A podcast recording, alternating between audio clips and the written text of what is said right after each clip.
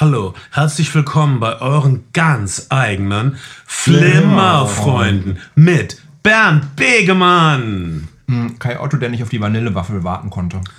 Und Ben Shadow. Das ist ein gutes Zeichen, Kai, denn diesmal war ich für die Erfrischung zuständig. Du warst in einem unmenschlichen Stau, schätzungsweise auf der A7. Du bist An den äh, Elbbrücken. Ja, du wohnst in Wilhelmsburg, das ist das deutsche New Jersey und Hamburg ist das deutsche New York und du musst immer über die Brücke, du bist, du bist praktisch ewig gefangen in diesem Bruce Springsteen Song, in diesem Downtown Train Song von Tom Waits oder in Staying Alive, der Saturday Night Fever Fortsetzung, wo er am Schluss über die Brücke von New Jersey hinüber tänzelt nach New York in den Big Apple, aber Hamburg ist kein Apfel, sondern eine Pflaume. Darf ich mir, wenn ich einen Tom Waits Jersey-Song wählen soll, auch Jersey Girl wählen? Ja.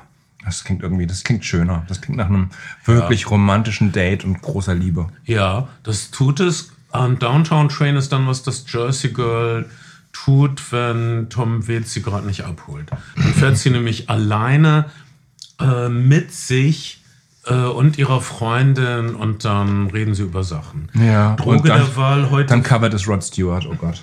ja, das finde ich. Ach, Das findest du okay, ne? Ich finde ihn nicht so gut. Tom Also, Waits hat sich so gefreut über diese Cover. Über die Tantiemen wahrscheinlich vor allen Dingen.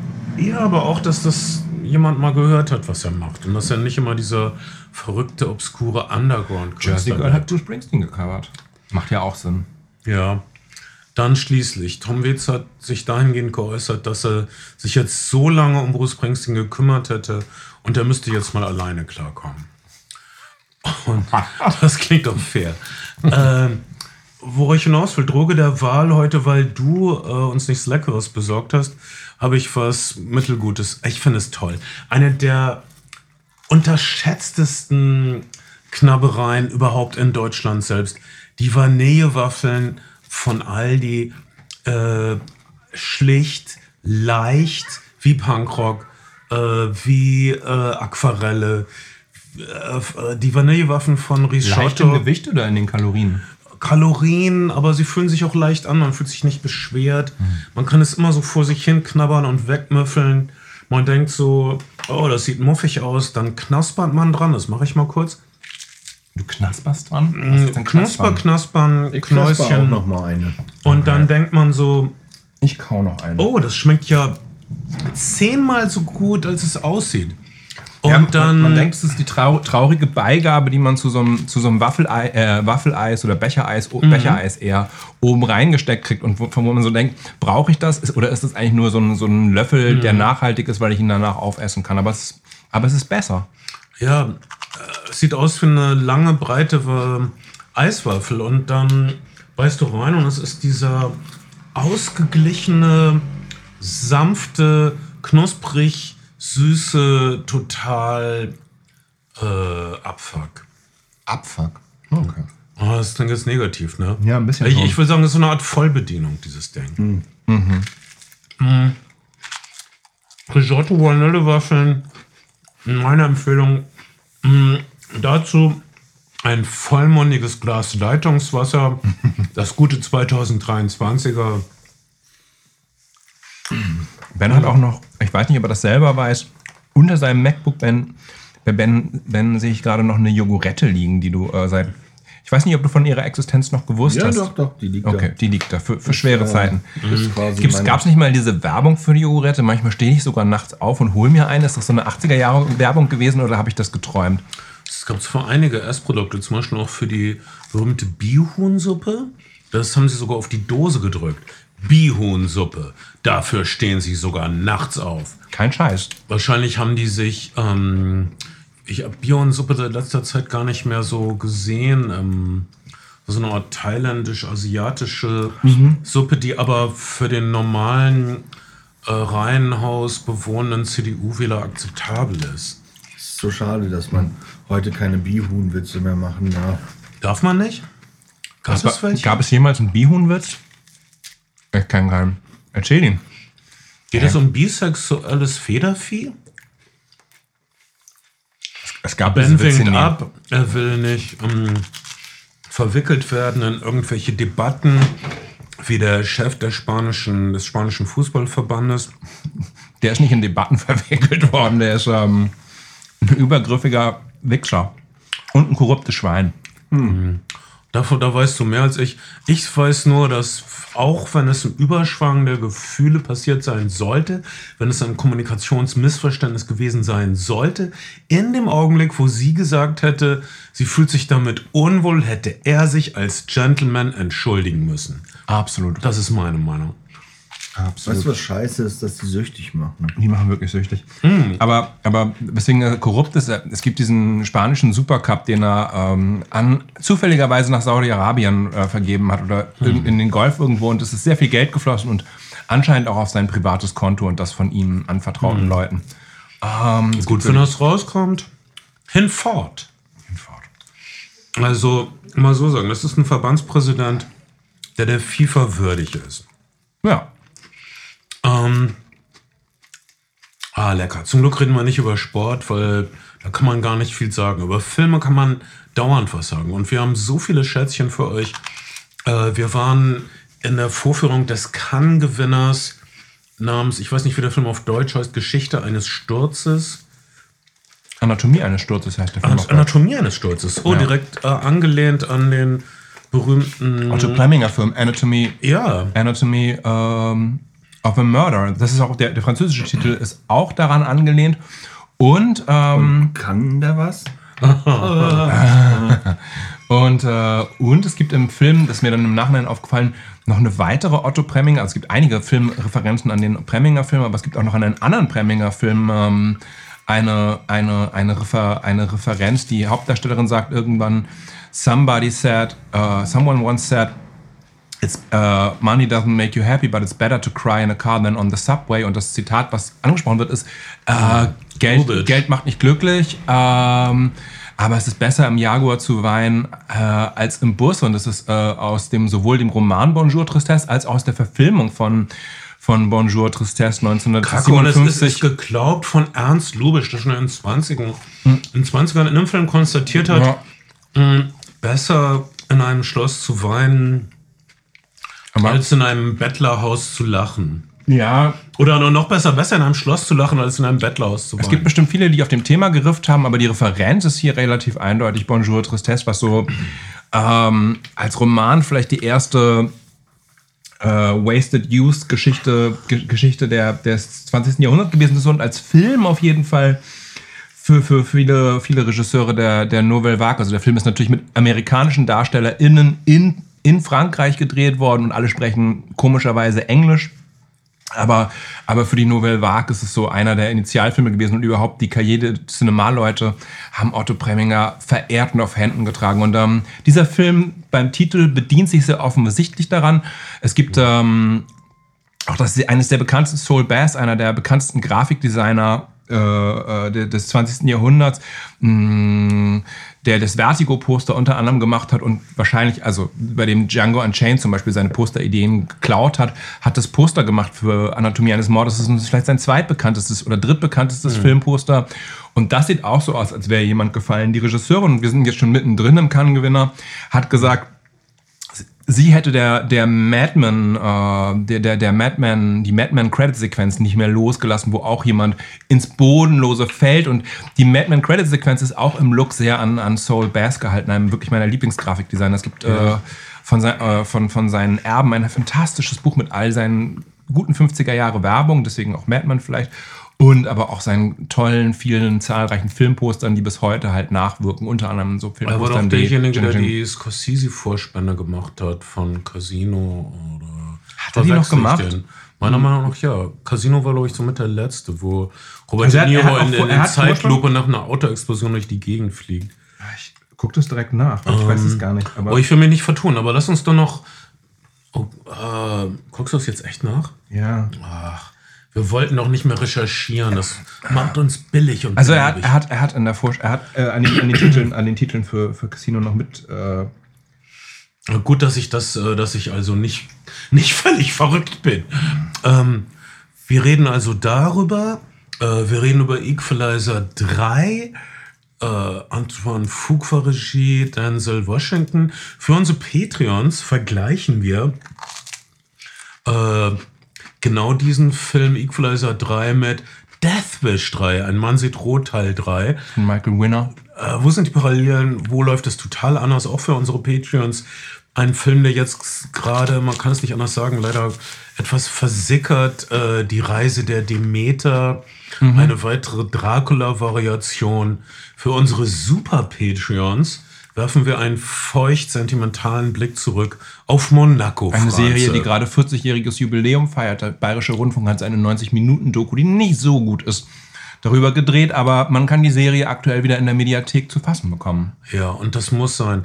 Äh, was ich nicht weiß, hat die äh, hat Monaco France auch ähm, wie jetzt alle älteren Fernsehdinger. Hat, hat Marco Franzo auch einen Disclaimer vorweg? Nee, und vor allen Dingen hat es kein gutes Master. Sie haben irgendwie offensichtlich einen SD-Master, also ein 6, äh, 720 x 576, einfach digital hochgepustet und es sieht räudig aus. Es gibt keinen Disclaimer ähm, in, in, der, in der Mediathek. Ähm, und es gibt kein, ähm, das ist die Bayerische Rundfunkmediathek. Vielleicht ist man da noch nicht so Disclaimer-mäßig. Disclaimer-mäßig ist gerade wieder was, was ähm, Social Media-mäßig durchge, durchgeballert wird, wo Leute sich gerade dran aufhängen möchten. Ah, dass jetzt Hinweise für, für sensible Seelen vor älteren Fernsehformaten kommen. Und ich sage, das ist völlig okay.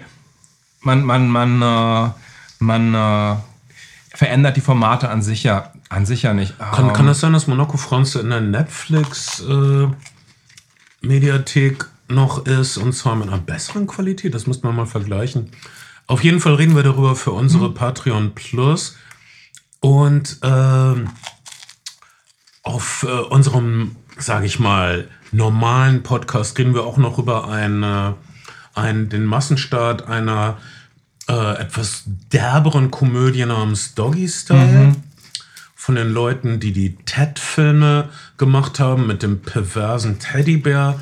Dog ist, Doggy Style ist ein Film über perverse Hunde, beziehungsweise die sich ganz natürlich verhalten, was dann aus mit unseren menschlichen, moralischen Maßstäben betrachtet komplett verwerflich und krank ist. Also ein Kinoabend für nur einen ganz bestimmten Bruchteil der Familie, würde ich sagen. Mhm.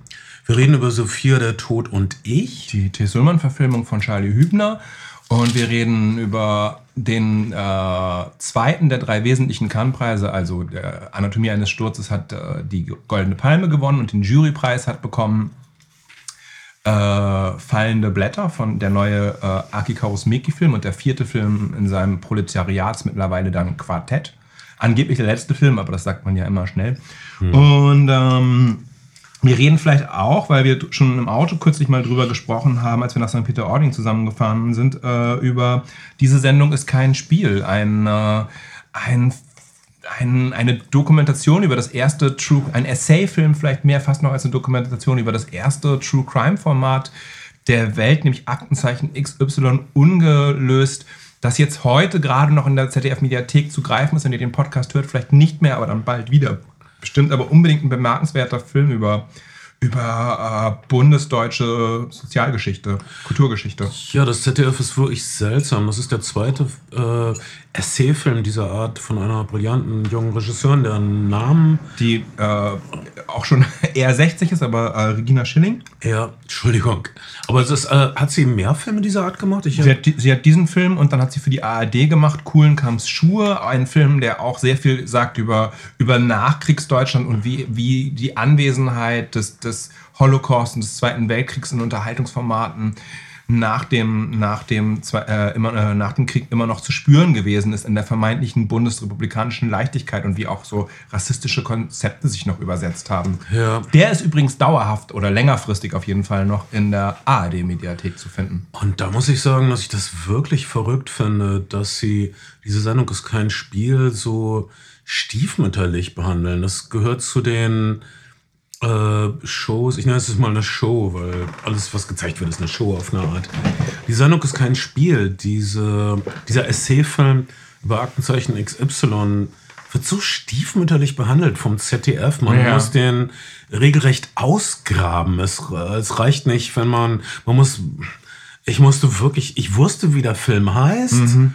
aber dieser Film ist in vielen Feuilletons besprochen. In wirklich vielen Feuilletons Und ist- überschwänglich besprochen worden. Und er äh, ist äh, absolut vergraben. Man, man muss, es ist schwerer, es war, für mich war es schwere Arbeit, Ja. den auszugraben aus der ZDF-Mediathek. Und fragt man sich, äh, wieso das gemacht wird. Dieser Film ist ein bisschen kritisch, äh, äh, aber auf, auf eine würdigende Art, nicht auf eine denunziatorische Art.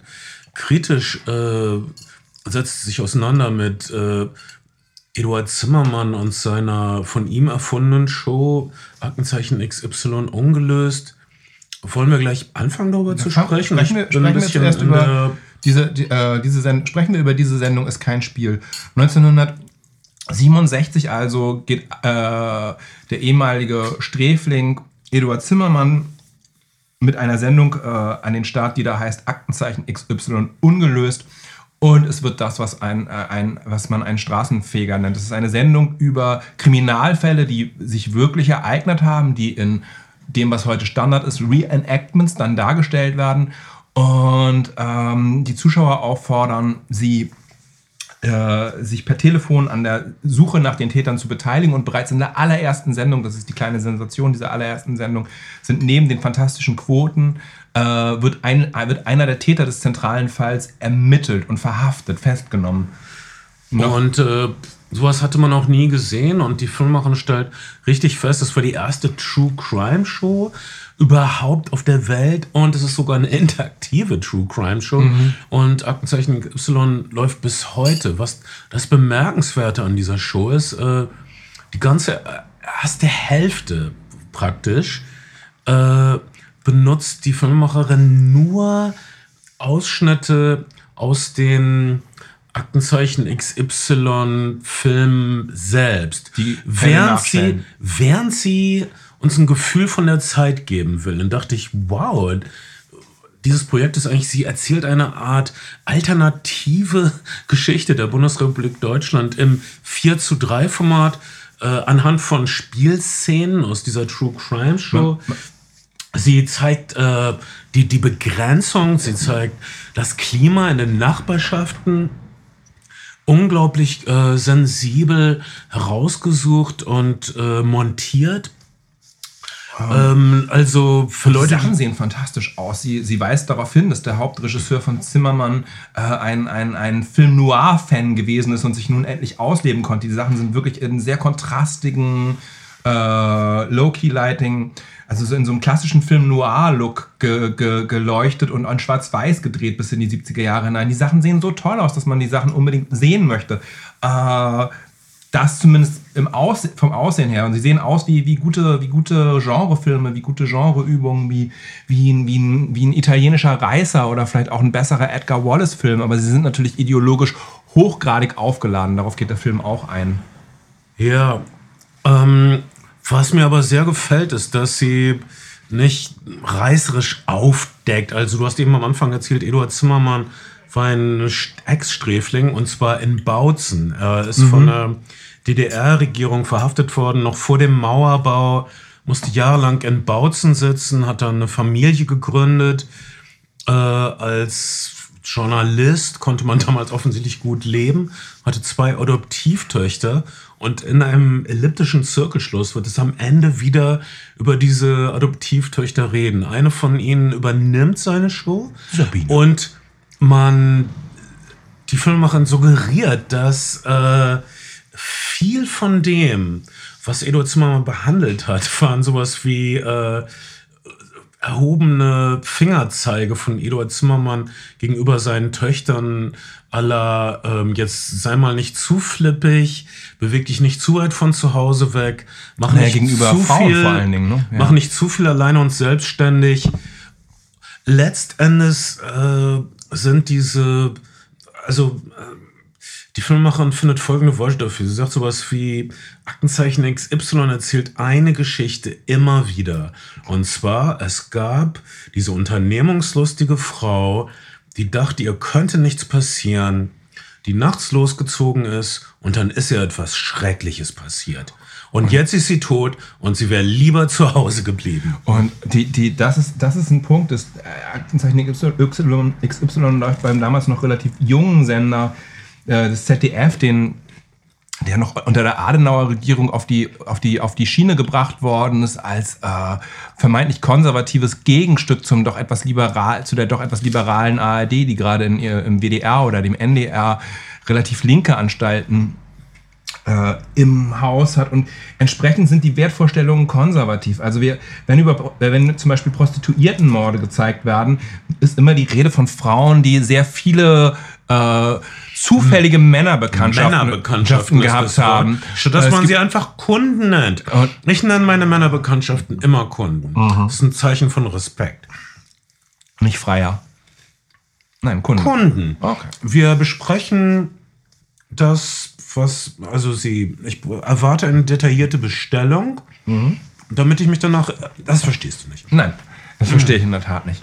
Ähm, ähm, und und äh, die, die, die, das, die, die gezeigte, der gezeigte Alltag, den wir, den wir geboten bekommen, ist ein Alltag, der sich eben dadurch kennt, äh, auszeichnet, dass die Frau zu Hause am Herd ist und kocht und der Mann den Verdienst macht und den Job macht und nach Hause kommt. Das ist also eine, eine 50er Jahre BRD-Realität und die Sendung beginnt 1967, also ein Jahr von 1968. Äh, wir erinnern uns an Studentenunruhen, Benno ohne Sorg, Schar besucht. Das, das wird dann auch alles kurz eingeflochten.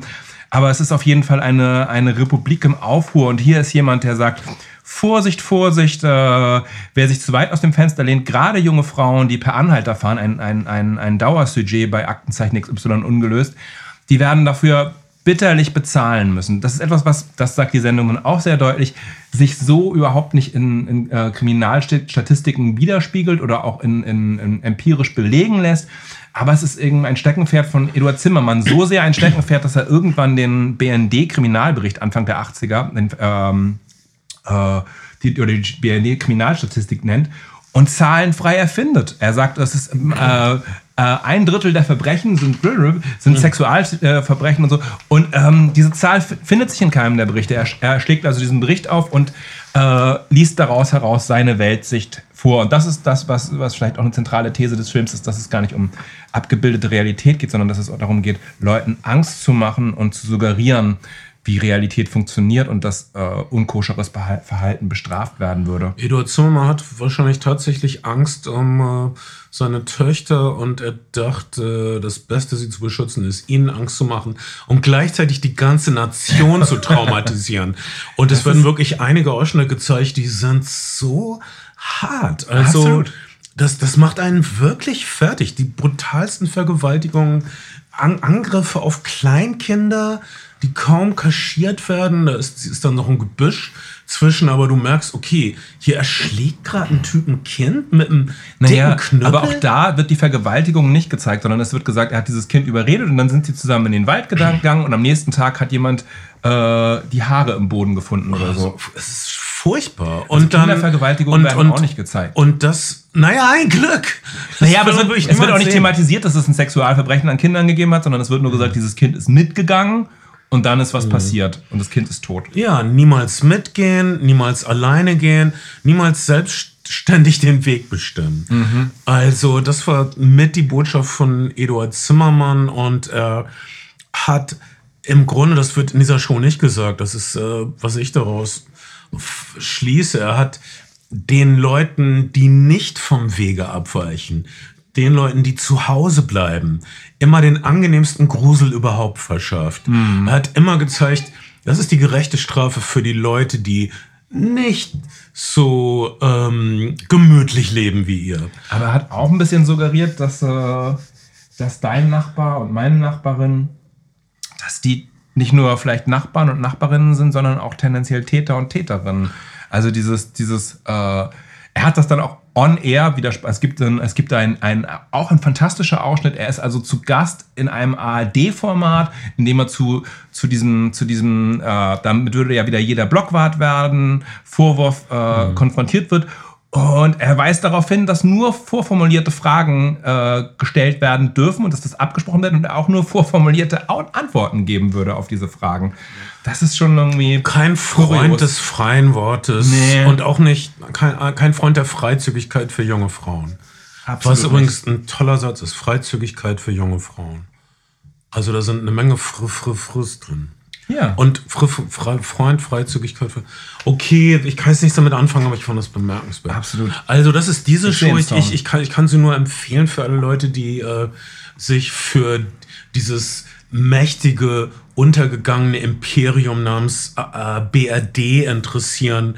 So hat es sich angefühlt in seinen Grenzen unter der Herrschaft dieses dunklen Landvogts namens Eduard Zimmermann. Hast du Aktenzeichen XY geschaut, Ben? Ja, klar. Ja, klar, genau. Zwangsweise. Ich glaube, jeder, der Wir sind, unser Alter hat, wir sind hat es über die Eltern auch. Ja, wir sind alle in einem, in einem Vorprivatfernsehen-Zeitalter aufgewachsen. Ähm, alle drei. Wir sind, wir, wir sind nicht mehr ganz jung. Viele, viele da draußen denken vielleicht, oh, was sind diese drei verrückten 20-Jährigen? Weil wir Aber- jung denken aber- und jung aber- sprechen und aber- jung empfinden. Weil wir wissen, was die Kids da draußen wollen, genau. Ähm, die Kids. Die, man muss sagen, die, die heute die Aktenzeichen XY-Shows sind äh, viel sonniger. Also, so? ja, die sind, äh, okay, sind natürlich in Farbe. Der Moderator ist so ein bisschen, hey, es ist wieder was passiert. Naja, Sie kennen das.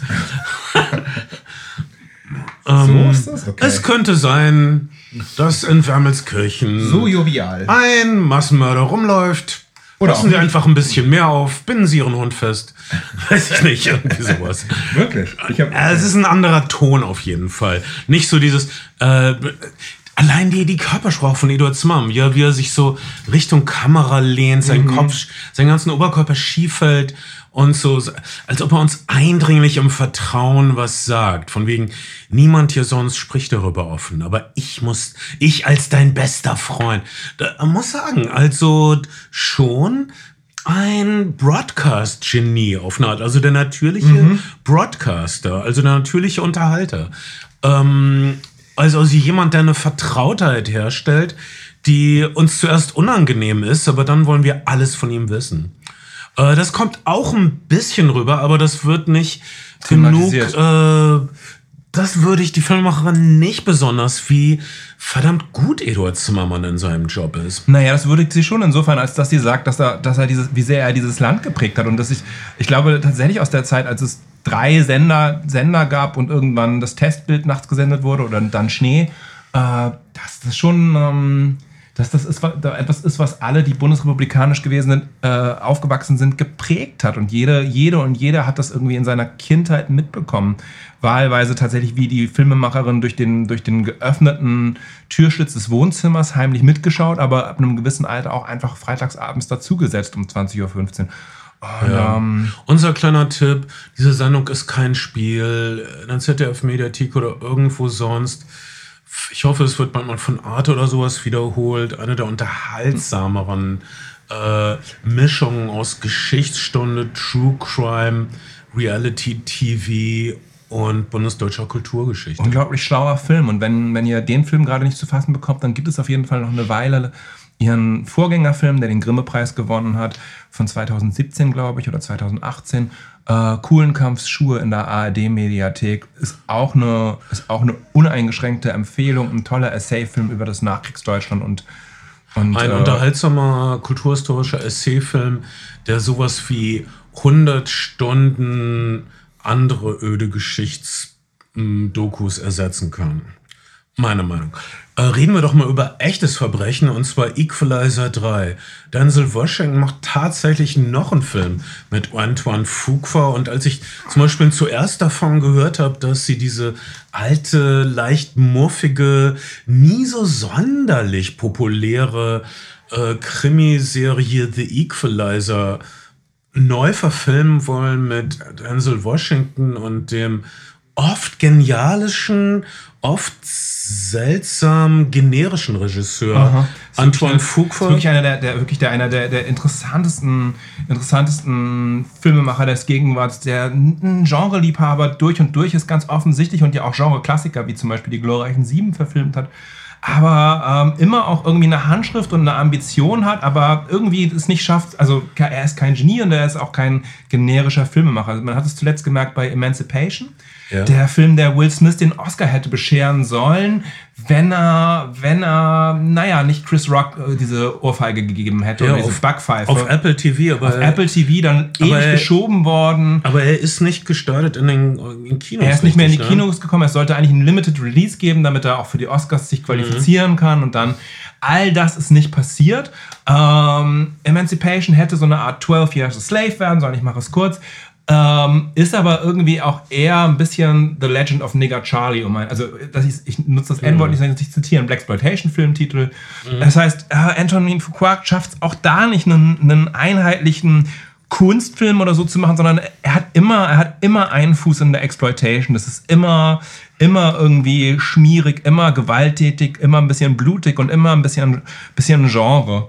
Ähm, ja, aber er liebt Film und er ist unglaublich produktiv und ich und in allen seinen Filmen gibt es uh, unheimlich packende Sequenzen. Absolut. Er ist ein, ähm, er ist ein zwingender er Filmemacher. Er ist ein guter visueller Regisseur. Hat den, der The Equalizer 3 hat er zusammen mit uh, Robert Richardson gedreht, dem, dem Kameramann unter anderem von Oliver Stone, aber auch der, der letzten Quentin Tarantino-Filme. Ähm, der Film ist wirklich exzellent, exzellent, ein exzellent fotografierter Genrefilm. Das lässt sich, das lässt sich an keiner Stelle leugnen.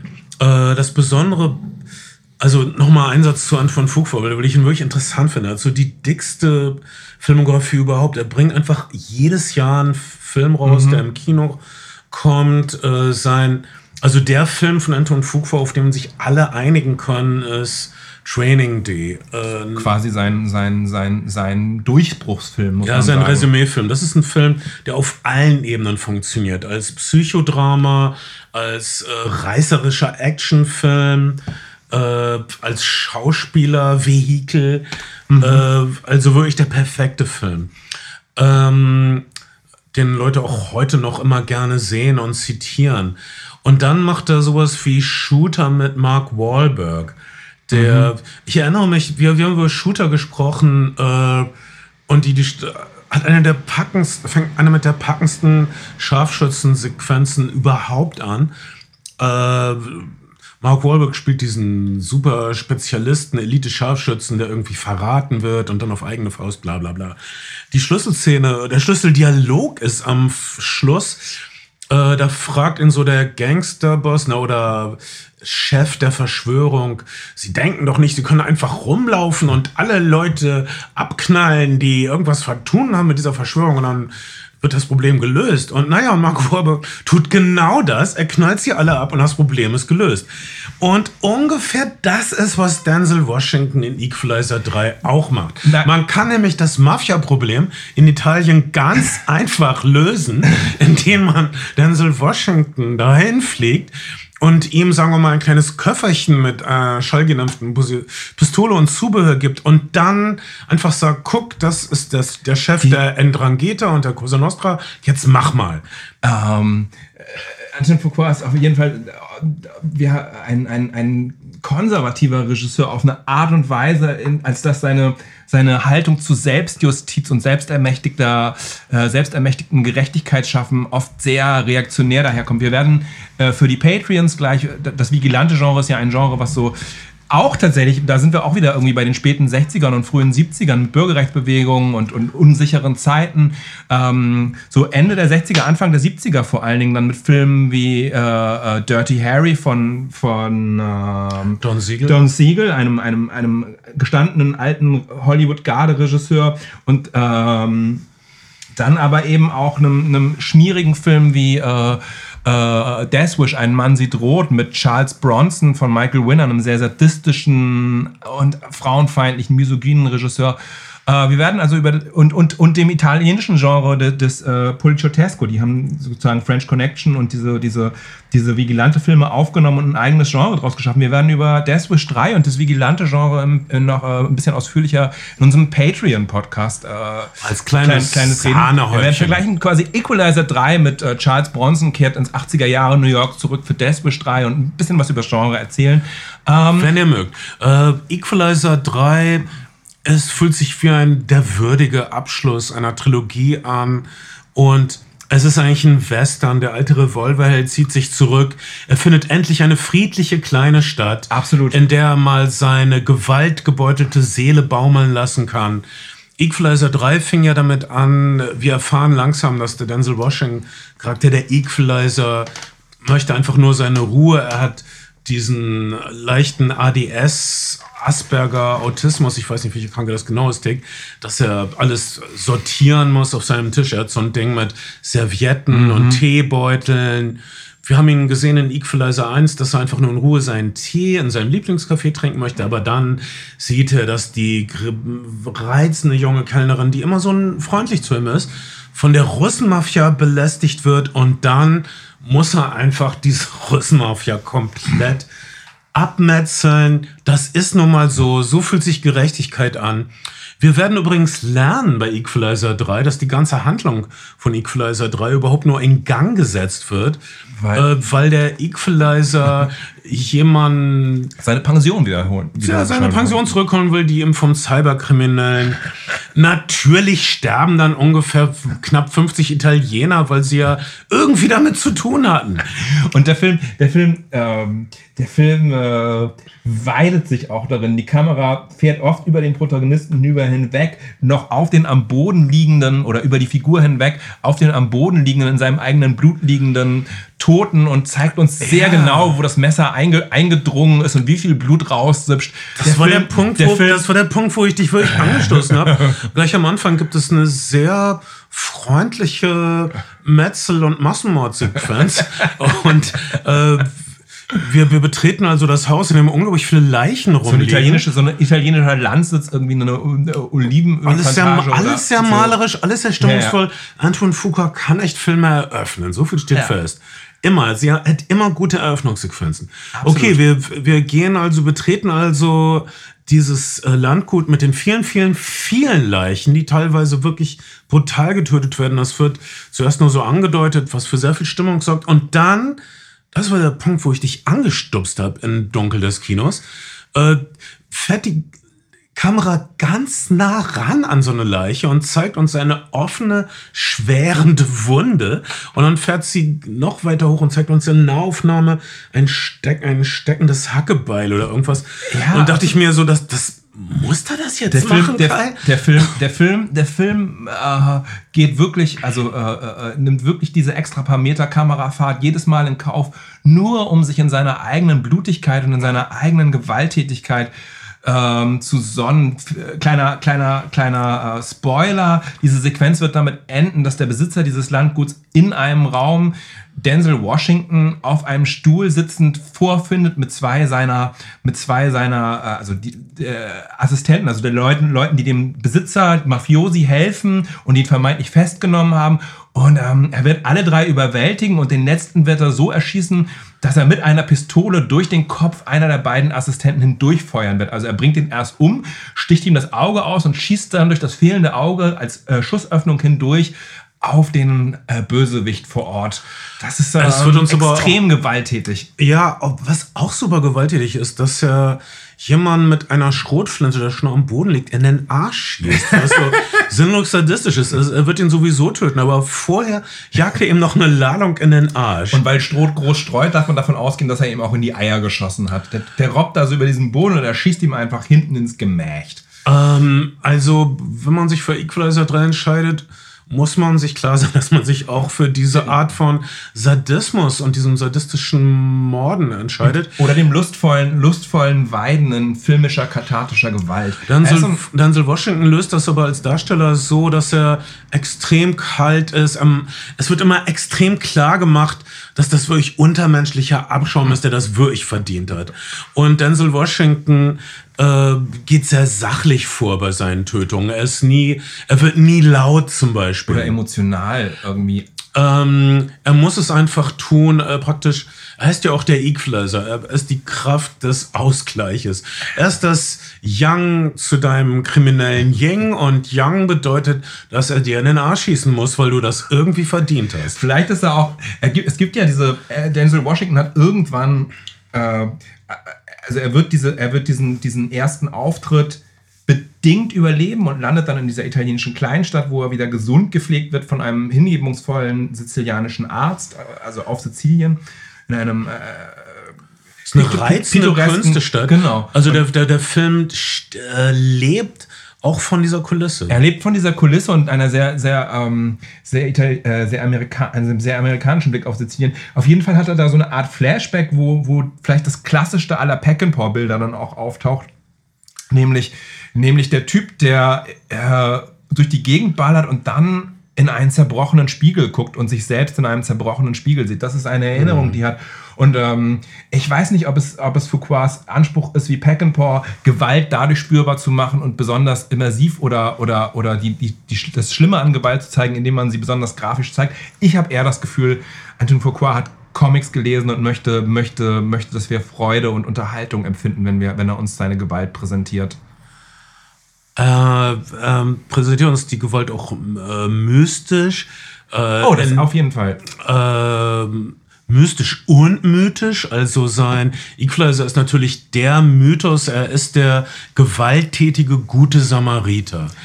Das, und wie, wie ein klassischer Western halt, diese Leute können sich einfach nicht wehren gegen die Schurken.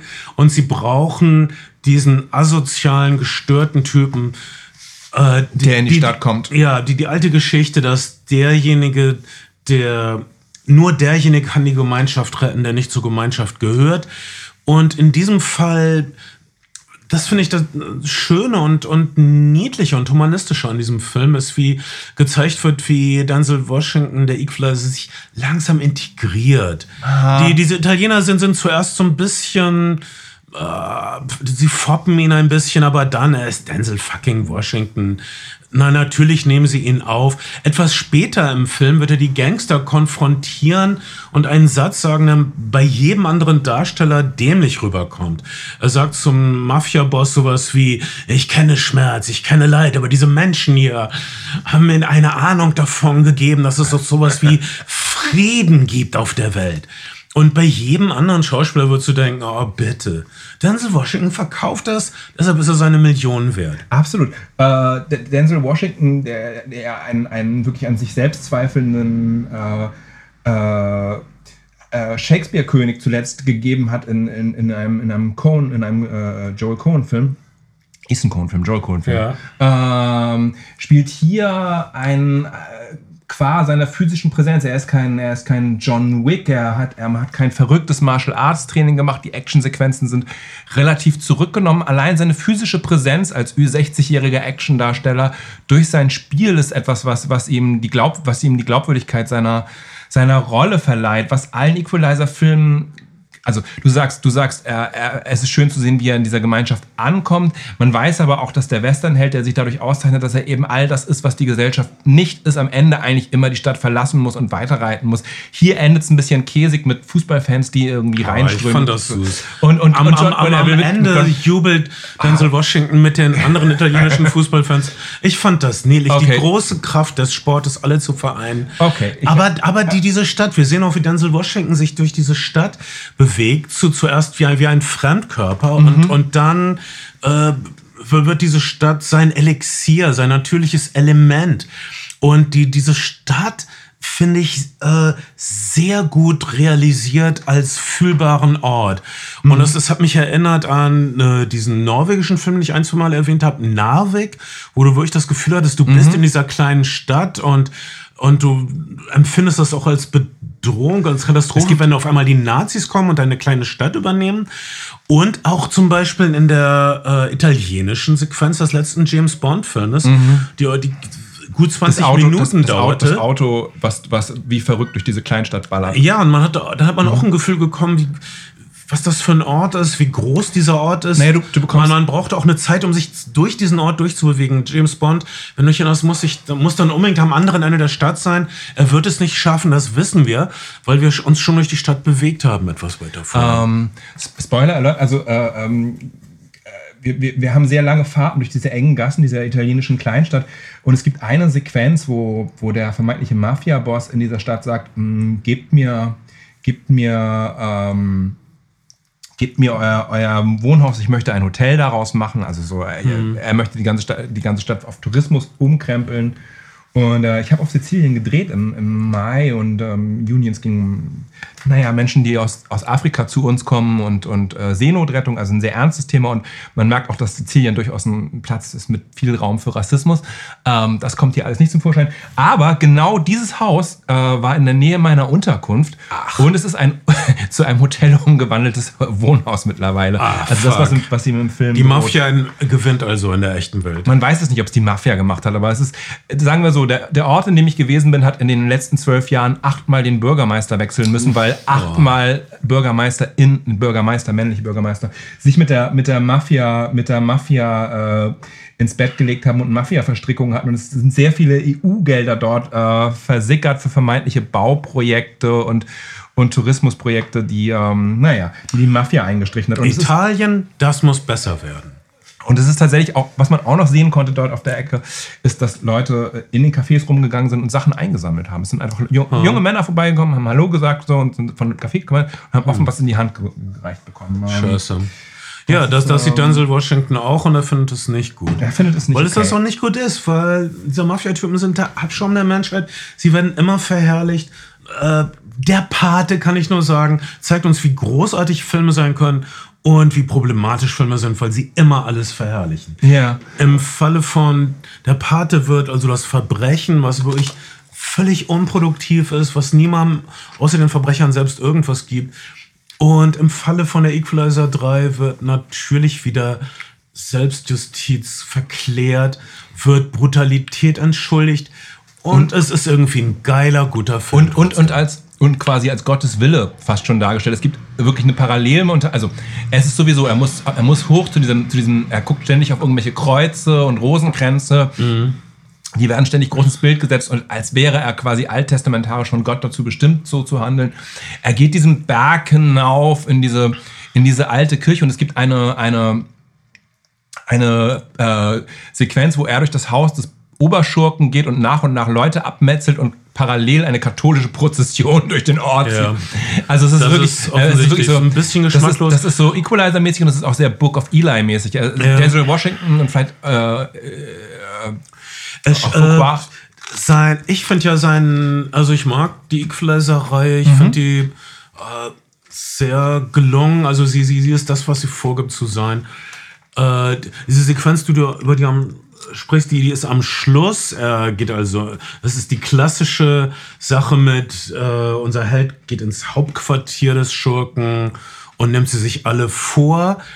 Das ist aber keine spannende Sequenz äh, aus irgendeinem Grund. Das ist eine Art bedrückende, es ist fast wie ein Mysterienspiel. Und unser Held, der Equalizer, wird äh, so äh, inszeniert, als, als wäre Jason aus den aus dem Slasher-Film. Ja, Fre genau. Fre Freitag, Freitag der 13. Film. Er, er taucht einfach auf. Er ist diese böse, tödliche Präsenz, die man einfach nicht stoppen kann. Er taucht, genau, er taucht auf und Leichen rollen vor ihm die Treppe herunter. Wir, wir sehen, es ist keine John Wick äh, One-Take-Sequenz, in der Keanu Reeves irgendwie zwei Monate lang eine äh, äh, Martial Arts Training gemacht hat und sich dann durch eine Wohnung prügelt, sondern, sondern die Leichen fallen mehr links und rechts von ihm weg und er muss eigentlich nur geradeaus gehen dafür. Ja, wie soll, äh, das ist doch nicht die Spannung, wird er es schaffen, wird er überleben, es ist, oh, welche sadistische Mordmethode lässt er sich jetzt einfallen für den Superchef?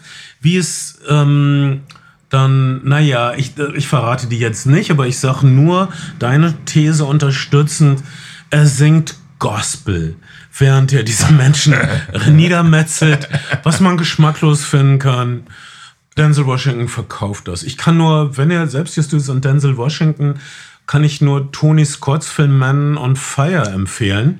Ja, Wo die erste Stunde fast gar nichts passiert, was ein viel noch strengende, strengeres Psychodrama ist, eines Mannes, der am, eines Mannes der Gewalt, der am Ende ist, der Alkoholiker ist und der dann aber alles seine, alles, was er hat, riskiert, um ein junges zu retten. Mädchen, die von Dakota Fanning gespielt hat. Und Dakota Ja. Fanning spielt hier die FBI-Agentin. Was Tolles.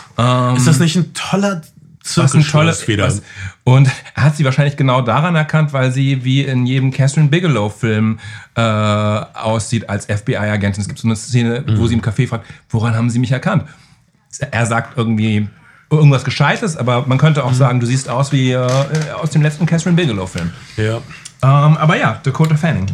Equalizer 3, wenn ihr die anderen Equalizer-Filme gesehen habt, wisst ihr, äh, worauf ihr euch einlasst, etwas sardonischer Humor, sehr viel äh, wehmütig, mysteriöse, brutale alte Männer. Nicht so richtig Spannung, das kann man, das kann man, das kann man wirklich nicht behaupten, aber trotzdem irgendwie Kurzweil über seine zwei Stunden hinweg. Ja, sehr viel Kurzweil, sehr viel Atmosphäre, sehr viel Lokalkalorit. Kalorit, Kolorit, egal. Kalorit. Auch Kalorit, es wird viel Italien, gutes italienisches Essen Ich hatte oft Appetit, als ich den Film gesehen Ja. habe.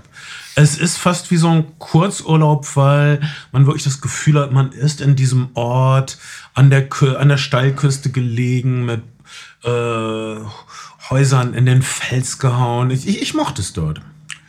Ich bin auch gerne in Equalizer 3 gewesen, trotz aller fragwürdigen Haltungen, die der Film verbreitet. Es ist ein unfassbar unterhaltsamer Film in meiner Welt. Der Film bekommt gerade so gemischte Kritiken, die sagen, oh, es ist langweilig abseits der Actionsequenzen und es ist ein bisschen, das Drehbuch ist schwach und es lohnt sich nur für Denzel Washington. Ich sag, das Drehbuch ist voll okay, es ist ein relativ straight erzählter Western und ähm, man bekommt was für sein Geld. Jo, das ist unsere Meinung zu Equalizer 3. Und äh, es gab neulich die Premiere von Sophia, der Tod und ich. Ich war leider verhindert. Du warst in der Premiere mit äh, Charlie Hübner. Erzählst du uns davon bitte, wie das war? Ich erzähle euch davon, wie es war. Ähm, es war im Aberton-Kino. Hast Es du war das Buch gelesen? Ich habe Teile des Buches gelesen und ähm, es ist äh, und es ist die Verfilmung eines äh, T.S. Ullmann-Romans. Nicht eines T.S. Ullmann-Romans. T.S. Ullmann hat drei Bücher geschrieben. Äh, Wir könnten Freunde werden. Ein Buch über, über das Tourleben mit Tokotronic und ein Buch dann über die Toten Hosen.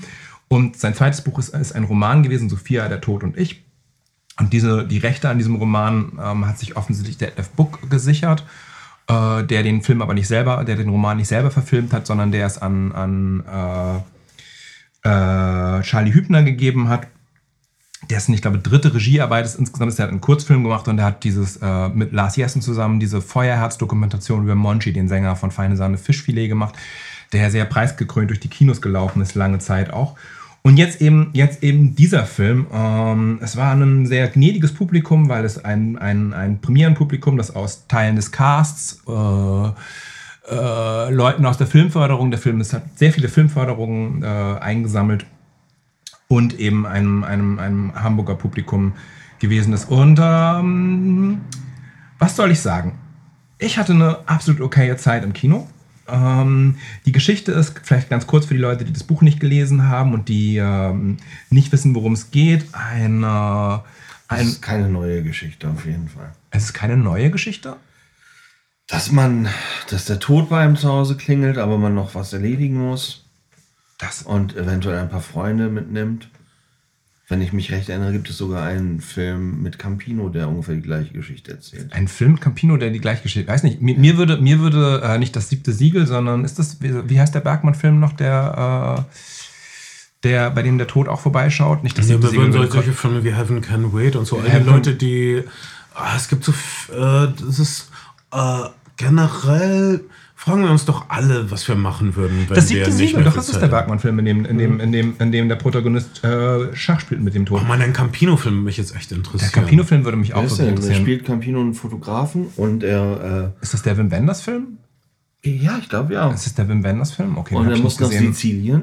Äh, und ähm, genau, und er wird vom, vom Tod verfolgt Da wird Scheiße. Tod verfolgt. und spielt ihm aber ein, ein. Er schlägt ihm ein Schnippchen. So geht's recht. Und, Okay. äh, okay. Ähm, also, also der Protagonist des Films möchte eigentlich zum, los zum Geburtstag seiner Mutter, ist Krankenpfleger und ähm, fanatischer Fußballfan und vielleicht auch mm, mit einem Hang das zum, klingt zum nach Bier. Tees. Ähm, und wird, wird vom Tod in seiner Wohnung überrascht. Der Tod mh, möchte, ihn, möchte ihn mitnehmen, aber das klappt nicht ganz. Und ähm, es kommt seine Ex-Freundin vorbei und sie begeben sich zusammen, der Tod, Sophia und ich, der Protagonist, auf eine äh, gemeinsame Reise, erst zu Mutter und dann zu seinem unehelichen Kind, das er vor seinem Ableben noch einmal gerne sehen möchte. Verfolgt werden sie dabei von einem weiteren Tod, der diese Unregelmäßigkeit im Sterben nicht durchgehen lassen möchte. Das ist ein sehr launischer Film, bei dem man auf jeden Fall merkt, dass alle Herzblut reingesteckt haben. Ähm, und dass, dass er von, von, einem, von einem schauspielenden Regisseur inszeniert wurde, weil die Schauspieler wirklich sehr große Freiheiten genießen und im Spiel sehr, sehr frei sind. Ähm, was, was, ähm, was der Film versucht und nicht immer schafft, ist, die Sprache des Romans zu übersetzen in Dialoge. Er nimmt also einige mhm. der Dialoge aus dem Roman und versucht diese sehr flapsige, tesige Sprache auf die Leinwand zu bringen. Und da hätte man sich gedacht, vielleicht hätte er da hm, filmischere Mittel finden sollen, als so. Man, ich dock da an einigen Stellen nicht richtig an die, an die Figuren an. Das ist auch, der Film ist auch gut gecastet. Zum Beispiel ist Rocco Schamoni in einer sehr charmanten Nebenrolle als Nachbar der Mutter des Protagonisten.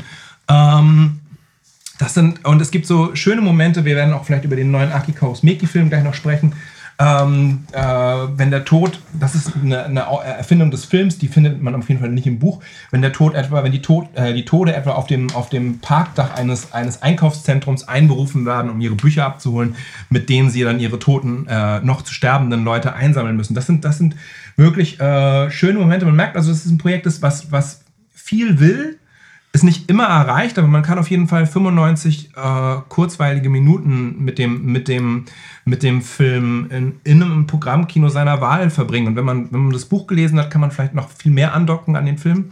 Ähm, wenn man Tis Ullmann mag, äh, findet man was. Wenn man Charlie Hübner mag, befindet man ihn in einer sehr charmanten Nebenrolle. Und ähm, der Hauptdarsteller des Films ist auch der Hauptdarsteller aus einer der besten Netflix-Serien der, der letzten äh, Jahre, Cleo. Ich weiß nicht, ob ihr die gesehen habt. Mit, äh, Dimitri Schad. Vielleicht sprechen wir darüber auch nochmal bei Zeiten. Hat auch den Grimme-Preis gewonnen. Spielt dort einen ähm, etwas äh, äh, frustrierten Polizisten, der sich äh, als New Yorker Ermittler erwähnt, obwohl er eigentlich nur Berliner, Berliner Mittelstandspolizist ist. Das ist, ähm, also ähm, es gibt viel, was für den Film spricht. Nicht zuletzt auch sein Soundtrack und ähm, man kann sich den auf jeden Fall in einem der Programmkinos seiner Wahl in der nächsten Zeit anschauen. Ja, ich habe die Premiere leider verpasst. Thies, ich weiß, du hörst unsere Show manchmal. Es tut mir leid, ich musste arbeiten, das, das verstehst du. Aber ich, ich freue mich drauf, den äh, in Anführungsstrichen normal zu sehen, mit normalen Leuten. Was heißt denn, du musstest arbeiten? Ist Filmefreunde etwa ein Spaß für dich? Ist das hier alles nur Spiel? Ja, du bist mein süßer Bonus. Okay. Palermo Shooting hieß der Film. Palermo Shooting, ja, von Wim Wenders. Oh, ich, genial, ähm, Ben. Ich, ich habe ein, genial, ich habe ein schwieriges Verhältnis zum Spätwerk von Wim Wenders, muss ich ehrlich gesagt sagen. Mhm. Um nicht zu sagen, ich mag vieles in seinem Spätwerk wirklich nicht und habe Palermo Shooting dann noch gar nicht mehr, gar nicht mehr, gar nicht mehr gesehen. Das Palermo Shooting, ach nee, zur gleichen Zeit hat er das Bab Musikvideo gemacht. Ähm, das sind ja Beides ist nicht sonderlich empfehlenswert, finde ich. Reden wir über eine andere Sache, die nicht für jeden empfehlenswert ist. Eine grobe Komödie namens Doggy Style über Hunde, die Menschen den Schwanz abbeißen wollen. der Film heißt im Original Strays und das, er ist nicht, äh, nicht zu verwechseln mit dem, ich glaube, es ist auch ein Cannes oder auf jeden Fall europäischer Festivalfilm, über diesen türkischen Kangal, den ein Dokumentarfilmteam Jahr, äh, Wochen und Jahre lang auf Tür Istanbuls Straßen begleitet hat. Es handelt sich um eine zotige Komödie, die im Original von Will Ferrell und Jamie Foxx gesprochen wird und im Deutschen von, ähm, ich glaube, Echo Fresh und ich weiß nicht, Nicky Nillenkäse oder wie auch immer der zweite Sprecher ja. heißt. Gro Entschuldigung, Echo Ach, Fresh, guter Typ und so, aber, aber zotiger Humor und, und Schimpfwörter. Hätte man vielleicht MC Bomber noch irgendwie als, als Sprecher gewinnen können, aber, aber die, die vulgäre Sprache aus dem Englischen übersetzt sich einfach nicht gut ins Deutsche oder zumindest diese Übersetzung ist eine ziemliche Katastrophe. Wir haben die deutsche Synchronisation gesehen und es ist im Grunde ein Kinderfilm für Erwachsene. Mhm und äh, wir haben äh, die, die Handlung in einem Satz, da ist der schlimmste Hundebesitzer aller Zeit, der seinen Hund hasst und loswerden will. Mhm. Und der Hund denkt aber, dass sein Besitzer ihn liebt und kommt immer wieder zurück. Und dann setzt der Hundebesitzer den Hund aber so weit aus, dass der Hund praktisch nicht mehr zurück kann, aber es doch noch versucht. Er äh, lernt andere ausgesetzte Hunde mhm. kennen. Die Hunde können natürlich, die Hunde können sprechen in diesem Film, wie in Susi und Strolche oder wie auch in dem Wes Anderson-Film. Sie können miteinander sprechen, ja. aber sie können Menschen nicht verstehen. Absolut. Mal mehr, mal weniger, ja. Und dann haben wir viel Schmerz eines verwaisten, süßen Hundes. Das klingt alles ganz toll nach Guardians of the Galaxy 3. Ja, leider ist es das nicht. Aber Rocket Raccoon, wenn er dauernd über Pimmel und Rammeln und Kacken sprechen würde, würde da gut reinpassen. Stellt euch Rocket Raccoon von Guardians of the Galaxy vor, aber nicht jugendfrei, obszön, äh, unflätig. Äh, ist das eine gute Idee für euch? Dann ist es vielleicht euer Film. Aber ich warne euch, äh, Ihr müsst es lustig finden, wenn Leuten in den Mund geschissen wird, zum Beispiel. wenn ihr nicht lustig findet, dass Menschen in den Mund geschissen wird, solltet ihr es vielleicht nicht gucken. Ich glaube, Kai hat es dir irgendwie gefallen. Ich, ähm, ich mag die Idee davon, Leuten in den Mund zu scheißen, jetzt nicht als Fetisch, sondern als, als Fäkalhumor. Natürlich nicht als Fetisch. Das ist einfach ein, ist eine ästhetische Vorliebe von mir. Ich, ich schaue da einfach gern zu. Ich finde, es sieht reizend aus. Es ist schön. Es ist anmutig. Na klar, Kai. Je nach, ich Kon- je verstehe nach. Konsistenz des Stuhls. Das ist, das ist Guter aber, Punkt. ähm, ich verstehe dich jedenfalls besser als deine sogenannten Freunde. Eines Tages begreifst du das.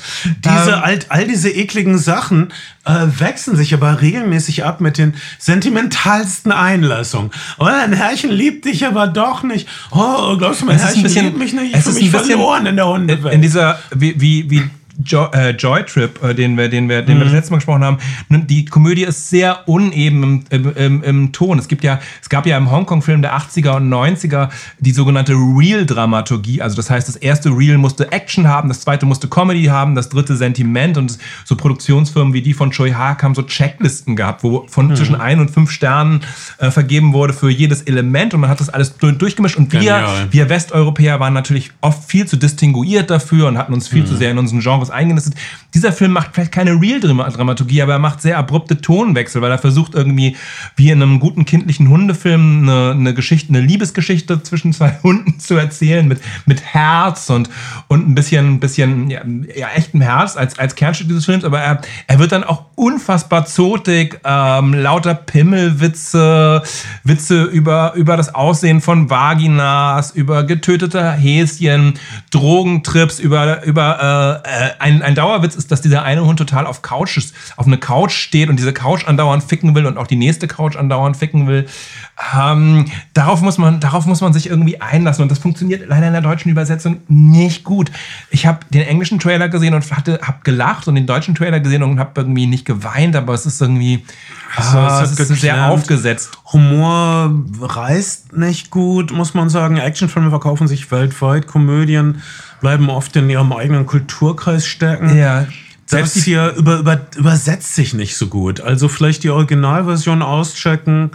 Also ich bin sicher, dass die ganzen Synchronsprecher sich wirklich Mühe gegeben haben. Es ist Mhm. super schwer, diese Art von äh, allerderbsten Humor äh, gerecht zu werden. Ja, und es ist einfach, dass, dass die deutsche Sprache hat ein paar Schimpfwörter, deswegen sage ich lieber MC Bomber als Echo Fresh.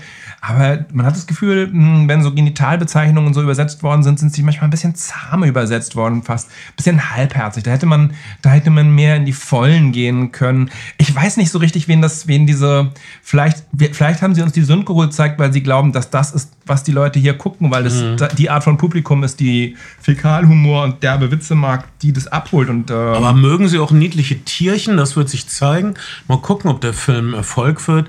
Ich kann nur sagen, das ist auf jeden Fall äh, sichere Bank, dieser Film, für Leute, die jetzt schön einen durchziehen wollen und dann noch einen durchziehen, nebenbei saufen, vielleicht noch ein paar Aufputschmittel nehmen und dann diesen Film laufen lassen nebenbei.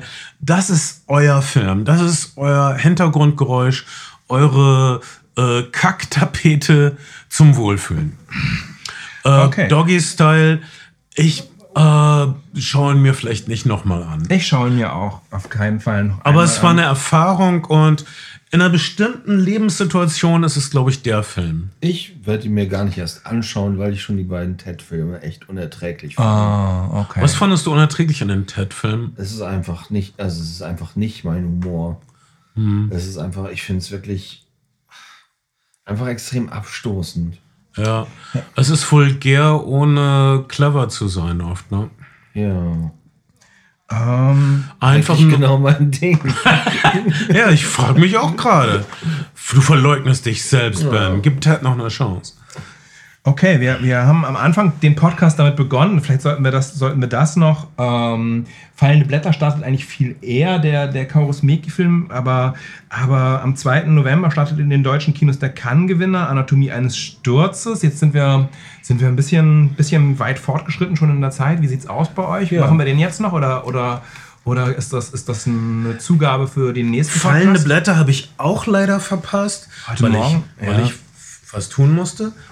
Und äh, du warst drin. Was ist dein erster Eindruck? Wir können vielleicht Ähm, später nochmal drüber reden. es ist- Es ist Aki Kaurismäki durch und durch. Es ist der vierte Film seiner mittlerweile seines, seines Proletariatsquartetts. Es ist entsprechend trostloses Finnland in der Arbeiterklasse. Es geht um eine Supermarktverkäuferin und einen Industriearbeiter. Äh, er ist Vollalkoholiker, sie ist, beide sind, beide sind einsam und leben in ärmlichen Verhältnissen und versuchen so unbeholfen minimalistisch, wie das bei Ka- in Kaurismäki-Filmen oft charmant der Fall ist, äh, miteinander anzubändeln. Spoiler Alert, auch dort gibt es wie in, wie in Anatomie eines Falls einen, einen, einen Hund, der eine, eine mittelzentrale Rolle spielt. Der Film ist ähm, Unsere letzten drei Filme sind alles Hundefilme. alles Hundefilme. Wenn ihr, wenn ihr, wenn ihr äh, cineastische Empfehlung, wenn ihr äh, Italien wollt, wenn ihr Tod wollt und einen Hund wollt, guckt den neorealistischen Klassiker Umberto D. Über den sprechen, äh, Umberto D. Über den Umberto werden wir D. auch, werden wir auch bei Zeiten vielleicht nochmal sprechen. Ähm, der hat alles drei. Äh, vielleicht den jetzt nicht auch noch anreißen, aber, aber fallende Blätter ist in der Fotografie, in, im, im Szenenbild, in seinem blau-rot gehaltenen Szenenbild durch und durch Kaurismäki. Es gibt viele Songs, es wird wenig, wenig gesprochen, ähm, sparsame Dialoge, die Leute scheinen äh, äh, äh, artikulieren ihre Gefühle und ihre Wünsche, ohne dabei irgendwie eine Emotion im Gesichtsausdruck preiszugeben. Der Film ist seltsam zeitlos an vielen Stellen. Es gibt zwar Handys, aber Leute haben keine Computer. Internetcafés sehen irgendwie auch aus wie vor 50 Jahren. Und das einzig Moderne daran ist dieses Laptop, was man sich dann ausleiht für 10 Euro die halbe Stunde. Ähm, das alles ist irgendwie ganz stimmungsvoll. Es fühlt sich, ähm, es fühlt sich ein bisschen, ein bisschen aus der Zeit gefallen an. Man, ich weiß nicht, ob ihr die Zeiten erinnert. Als es in den 90er Jahren und in den 80er Jahren gab es ja diese, gab's ja diesen, diese, diese, diese Riege von vermeintlich männlichen Genieregisseuren, die man in den Programmkinos unbedingt sehen musste. Man ist also blind ins Kino gegangen, um den Jim neuen Jarmusch. Genau, Jim Jarmusch, um den neuen, den neuen Aki Kaurismäki oder den neuen Jim Jarmusch zu sehen. Und tatsächlich, die beiden gehen hier auch ins Kino. In dem Kino sind im Plakate wie äh, Pirole Flu oder, oder, oder dieser äh, Fat City, der Boxerfilm von John Huston. Solche Sachen werden dort gezeigt. Und sie gucken tatsächlich den, den, den Jim Jarmusch Zombie-Film, den ich auch schon wie einen Film äh, empfunden habe, der, der ein bisschen von einem Filmemacher geworden, äh, gemacht worden ist, der irgendwie den, den, den Kontakt zur Zeit verloren hat. Und ich weiß nicht, ob. Ich mag Kaurismäki-Filme eigentlich sehr, sehr gerne. Und bei dem Film hatte ich das Gefühl, dass er mir nichts Neues zeigt dass er mir Kar- Kaurismäki zeigt, wie, wie ich es bisher bekommen habe, wie ein guter Bad Religion Song, aber äh, irgendwie immer die gleichen drei Akkorde, aber, aber immer neu und arrangiert, aber, aber ähm, ich hatte das Gefühl, da ist jemand, der, der, der nichts Neues mehr, der nicht wirklich was zu sagen hat. Es lässt sich wenig gegen den Film sagen, aber es gibt auch, auch wenig gute Gründe, dem Film jetzt den, den Ju- Jurypreis in Cannes zu geben. Also da, so, Also außer vielleicht von sagen, hey Aki, wir mögen dich. Aber das kann man doch auch normal sagen. ja, Statt ohne, ohne gleich Palmen zu ähm, vergeben. der, der Film, man, also, man, man, wenn man Kaurismäki mag und Bock auf Kaurismäki hat und, und Rotwein trinken mit bildungsbürgerlichen Freundinnen und Freunden, die dann über die Arbeiterklasse reden, ähm, dann ist das ein, ein, ein, ein guter Film. Und äh, ich habe nur manchmal das Gefühl, dass, dass sozusagen diese Zeit dieser Filme vorbei ist. Und das ist dann vielleicht eher ein Problem, was ich habe. Ähm, der, der sich vielleicht satt gesehen daran hat, weil er schon so viele Kaurismäki-Filme gesehen hat, aber es ist auf jeden Fall nicht sein ein- stärkster, stärkster Ja, Film. Ich finde das interessant. So der, das, was du erzählst, äh, bedeutet mir sowas wie, dass Kurosmeki weniger einen Film drehen wollte. Er wollte einen Kurosmeki-Film drehen. So eine Art Greatest Hits. Hey, ich, ich weiß, was ich bin. Ich weiß, was ich kann.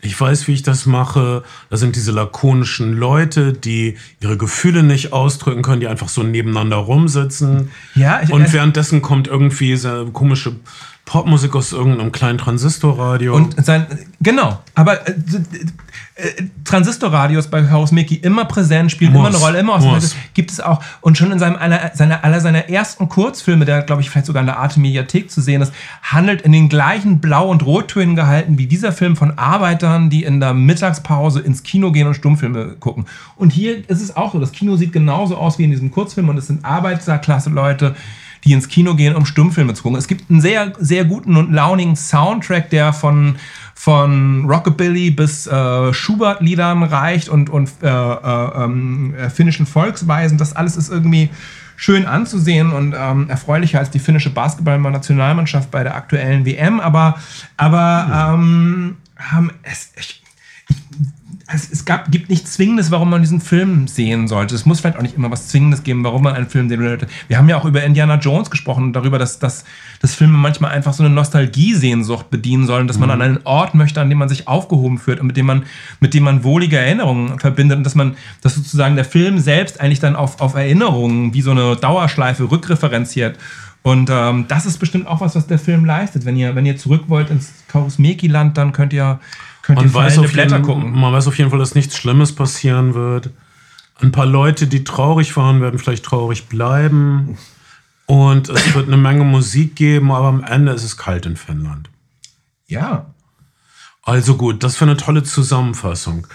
Äh, ich würde zum Abschluss, ja, das ist der ähm, Jurypreis von Genau, gibt- Wir würden äh, zum Es gibt Abschluss. den großen Preis, den Jurypreis und den, und den Hauptgewinnerfilm, den, die Goldene Palme. Und das ist der, der, der, das sind sozusagen die drei größten Preise, den ich zufällig gesehen habe. den wir gestern in der Presse gesehen haben. Anatomie eines Sturzes und da reden wir jetzt abschließend drüber, Der- bevor wir unsere Spezialspezereien für die äh, Patreons und Super Patreons anfertigen. Also, Anatomie eines Sturzes ist mit Sandra Hüller. die in zwei der drei großen Preiskategorien äh, in Cannes dieses Jahr am Start gewesen ist. Äh, einer, einer, deutschen, einer deutschen Schauspielerin, die unbedingt bemerkenswert ist und die absolute Wunschbesetzung der Regisseurin des Films gewesen ist.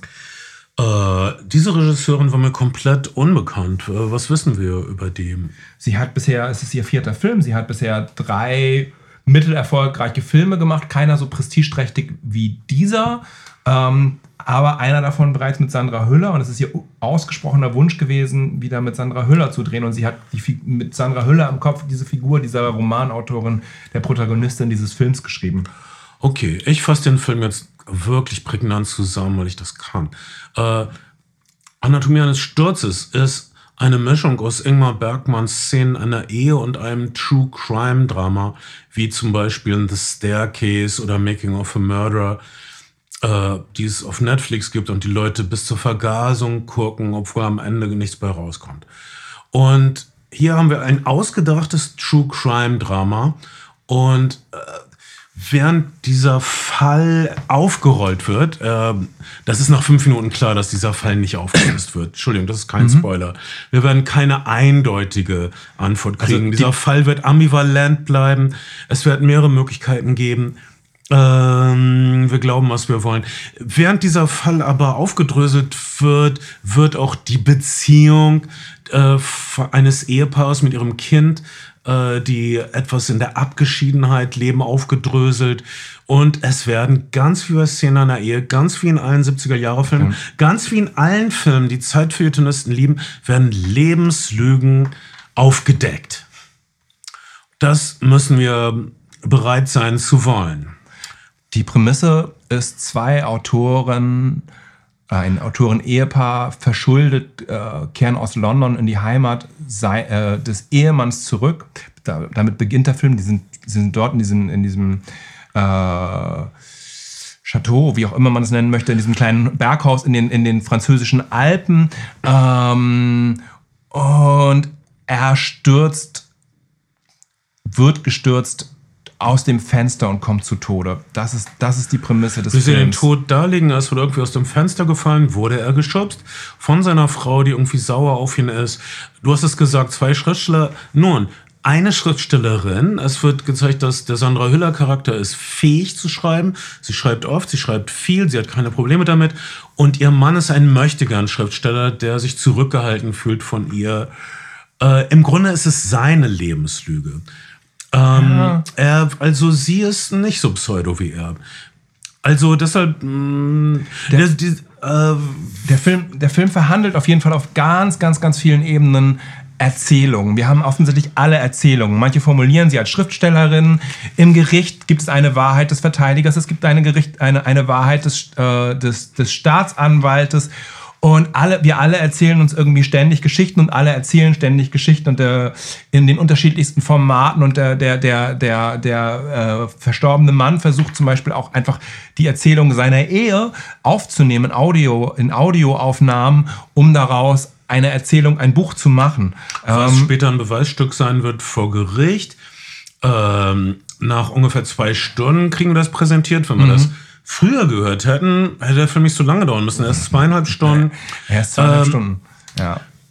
Ich muss dazu sagen, dieser Film ist visuell nicht interessant. Äh, er, er verhält. Ich würde, ich würde dem, ich würde dem, ich würde dem widersprechen, aber ja. Er, er, es ist eine Fernseh.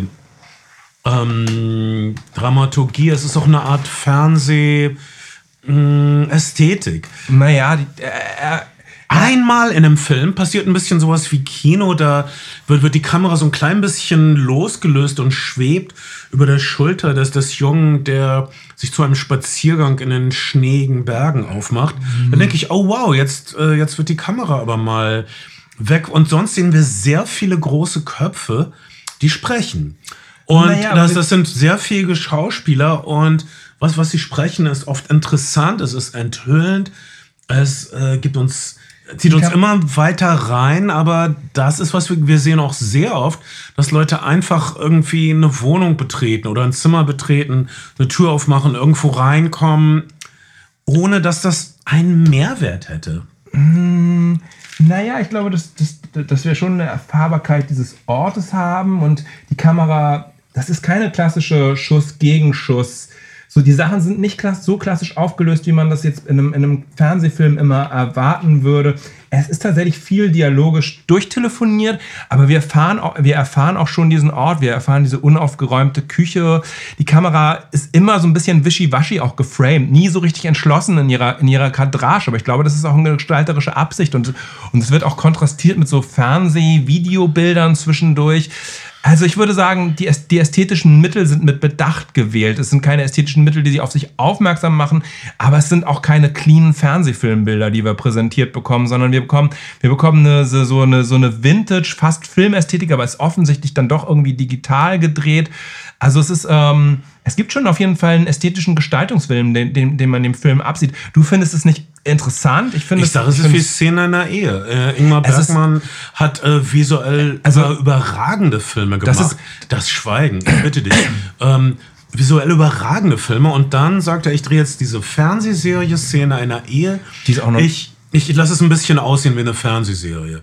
Und dafür konzentriere ich mich ganz auf die beiden äh, Hauptdarsteller, für die ich mich interessiere. Ich interessiere mich jetzt nur für das, was sie sagen und für ihre Lebenslügen. Aber genau, aber aber aber es ist halt es ist eben dann nicht so klassisch Fernsehserie äh, so es ist vielleicht dann manchmal auch also die, die, das Korsett oder die Form ist natürlich klar ein True Crime Drama und, und die, der Bezug ist auch offensichtlich darüber haben wir gesprochen schon ein äh, äh, Anatomie eines Mordes äh, Anatomy of a Murder von Otto Preminger und so, so Filme vielleicht wie, wie, wie The Paradigm Case oder, oder wie heißt der Billy Wilder Film noch gleich? Zeugen der Anklage. Äh, genau, Witness of the Prosecution. Das sind so, das sind so klassische Gerichtsdramen, sind, sind, äh, sind auf jeden Fall das Vorbild, ohne genau zu wissen, wie, wie, wie, wie verworren eigentlich das französische Strafrecht ist. Es eignet sich nicht so gut dafür wie vielleicht das amerikanische, amerikanische Strafrecht. Aber, aber die, die Kadrage ist nicht so sauber. Die Kadrage ist schon stark subjektiviert und die, und Okay, sie, ähm, okay dann, dann nehme ich das zurück. Äh, ähm, das ist ein- ein- Also, es also es der ist Bergmann, der Bergmann-Vergleich ist ja, Szene einer Ehe ist ja tatsächlich wirklich in sehr vielen Kritiken auch der Referenzpunkt für diesen Film gewesen. Ähm, da, da würde ich jetzt schon ein Stück weit zustimmen. Klar ist das irgendwie was über Lebenslügen und über, über, über Ehen, aber, aber ähm, es ist kein klassischer Fernsehfilm in der Ästhetik, auf keinen Fall. Ich, ähm, ich, ich nehme das hin, ich akzeptiere das. Äh, trotzdem, du siehst sehr vielen Leuten, wie sie Sachen erklären, wie sie argumentieren, wie sie streiten. Und das müssen sie auch, denn zu fast zwei Dritteln ist dieser Film ein Gerichtsdrama. Ein gutes, altmodisches Gerichtsdrama und es wird sehr viel aufgelöst. Es gibt sehr viel Emotionen vor Gericht. Es ist sehr generell ein sehr weiblicher Film. Du hast also eine Regisseurin, du hast äh, Sandra Hüller ist irgendwie die Heldin und der äh, gestürzte, ihr Ehemann ist irgendwie schuld und er ist, ich finde, das kommt ziemlich klar raus dass er ist derjenige, der Unglück mit seiner Unfähigkeit und seinen Lebenslügen über und, diese Ehe gebracht und, hat. Und, und, es gibt einfach auch sehr viel Trauma in dieser Beziehung, was wir nach und nach aufarbeiten. Sie haben ein Kind, das sehbehindert ist, dass diese Sehbehinderung aber durch einen durch die vermeintliche Abwesenheit der Eltern verschuldeten Unfall, Unfall erlitten hat.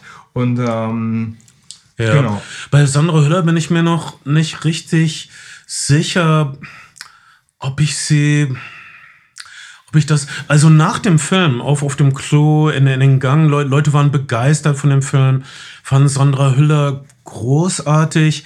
Ah, sie ist sehr verdruckst normalerweise. Sie ist äh, immer ein bisschen gehemmt, sie hält immer was zurück, sie ist immer, also es ist so, als, als ob sie eine Gefühlsauffallung zurückhält oder niederkämpft.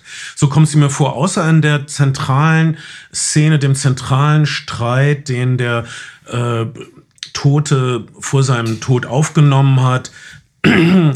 Äh, dort ist sie entschieden und sie sagt, äh, nein, ich bin nicht schuld, weil so und so, sondern du hast sie das selbst eingebrockt und du hast uns in diese Situation gebracht. Ich bin nicht schuld an deinem Problem. Da, das ist dann so dann sehr wirkungsvoll, weil den Rest der Zeit, den Rest des Films druckt sie irgendwie rum. Sie ist auch emotional ausweichend. Sie immer wenn sie ein bisschen albern ist, dann schämt sie sich für ihre Emotionen ein bisschen. Ja. Äh, und äh, das ist die eine Stelle, wo sie dann wirklich äh, emotional klar und eindeutig ist und diese Stelle ist sehr wirkungsvoll. Aber sie, wir müssen sehr viel ähm, auch da geht es wieder um Erzählung, bevor wir dorthin kommen. Auch da geht es wieder um Erzählung um und Urheberschaft. Autofiktion, Autofiktion, was das äh, literarische Boomwort überhaupt ist. Und also es gibt fast nur noch Autofiktion. Und es geht darum, dass, dass sie vermeintlich seine Geschichte gestohlen hätte. Hat eine sie. Doppelgeschichte. Geschichte. Das kommt raus. Hat sie, hat sie, sagt sie, sie, sie hat eine Idee genommen. Und dann hat, sie die, dann, hat sie, dann hat sie aber auch gleichzeitig in der Geschichte so einen Anwalt, der genauso fast ein bisschen aussieht wie der Doppelgänger ihres Ehemanns vom Style her. Hm. Es ist äh, äh, Nachdenken auf, über Erzählen und Erzählungen auf, auf extrem vielen Ebenen. Ich finde, das ist ein ähm, gescheiter und interessanter Film. Übrigens, der, äh, der zweite Film, der mit dem Sandra Hüller in Cannes gewonnen hat, heißt Zone of Interest von Jonathan Glazer und ähm, erzählt die Geschichte ja. äh, der Ehefrau eines des, des KZ-Kommandanten von Auschwitz. Ähm, und der ist tatsächlich wie ein Fernsehfilm mit Multi, also mit vielen Kameras. Die haben dieses Haus mit sehr vielen Kameras quasi mhm. so Big Brother-mäßig äh, ausgestattet und haben dann aus diesen vielen Kameras den Film über Strecken montiert. Ja, also auch ein sehr spannender, muss ich sehen. spannender Ansatz. Kann ich mir vorstellen, dass, dass das hier in der Rolle bei, perfekt passt. Ist bei A24 von A24 äh, realisiert und es gibt wohl aktuell Probleme damit, weil A24 diesen sehr prestigeträchtigen Film für zu viel Geld an die europäischen Verleiher verkaufen will und viele europäische Verleiher noch nicht an, angebissen haben an den mhm. Film. Das heißt, dieser Film hat jetzt diesen Preis und er hat dieses Prestige und er hat und er hatte sehr, sehr gute Kritiken, aber er hat noch nicht überall einen Vertrieb und Verleih. Also Sandra Hüller war dieses Jahr die Königin von Cannes. Äh, in diesem Film ist sie nicht die Königin meines Herzens. Und äh, dieser Film ist für mich ein bisschen zu gewunden, als dass ich ihn genießen könnte. Äh, äh, letzten Endes, was das den Film für mich rausreißt, es geht um das Herz eines Jungen. Es geht um die Entscheidung eines Jungen. Das, das wird uns aber mhm. erst klar, sowas wie in der letzten Viertelstunde. Es geht eigentlich um das, was im Herz des Jungen, des Opfers, des, des Toten, wir wissen nicht, ob er ein Opfer ist oder ob er ein, einfach ein Unfallopfer oder ein Mordopfer ist. Oder, oder ein Suizidopfer. Ja, ähm, das gibt dem Film dann die emotionale Wucht wird, würde ich sagen. Und Spoiler Alert, in der zentralen Szene spielt auch ein, in dem Fall, in dem Fall äh, Australian Shepherd äh, eine, eine, eine nicht unwesentliche Rolle. Und auch dort wird wieder, wird wieder etwas in eine Geschichte verpackt, eine, eine Analogie. Ähm, ähm, ja. Hund, sehr wichtig in diesem Film. Äh, der Hund wird, wird dem Jungen helfen, eine Entscheidung zu treffen, die alles. Und den äh, Fall zu lösen, vermeintlich. Ja Na, Ja. na, nicht so. Auf jeden Fall, das ist der Kann-Gewinner. Ähm, den kann man, das war jetzt kein Beispiel, äh, gut schauen, aber schwer genießen. Ich finde, ich finde es völlig in Ordnung, dass Kino auch Leute herausfordert. Das tut Equalizer 3 nicht. Und ich finde, dass der Film viele, viele interessante Ansätze bietet. Es ist nicht unbedingt ein klassischer Genuss, aber ich finde auch, dass die, dass die True Crime-Geschichte über Strecken gut funktioniert und dass es durchaus spannungsgeladene Sequenzen in dem, in dem Film gibt. Und das ist, das ist ähm, Es gibt auch gute. Gerichtssequenzen, auch, auch weil der Staatsanwalt so energetisch ist und wirklich attackiert wie eine Bulldogge. Ähm, also die Gerichtssequenzen haben sehr energetische, also man, äh, man, man wird oft wachgepiekst, sagen wir mal. Okay, das ist meine Einschätzung zu Anatomie eines Sturzes, des Kann-Gewinners und äh, das war's für heute mit euren ganz eigenen Flimmerfreunden. Wir freuen uns auf bald. Äh, werdet unsere Patreons und ihr hört mehr von diesem Zeug, was ihr nicht unbedingt braucht, aber es sind die überflüssigen Dinge, die das Leben lebenswert macht. Dafür stehe ich mit meinem Namen. Ich bin Bernd Begemann. und ich bin Kai Otto. Und ich bin Ben Schadung. Wir hören uns bald.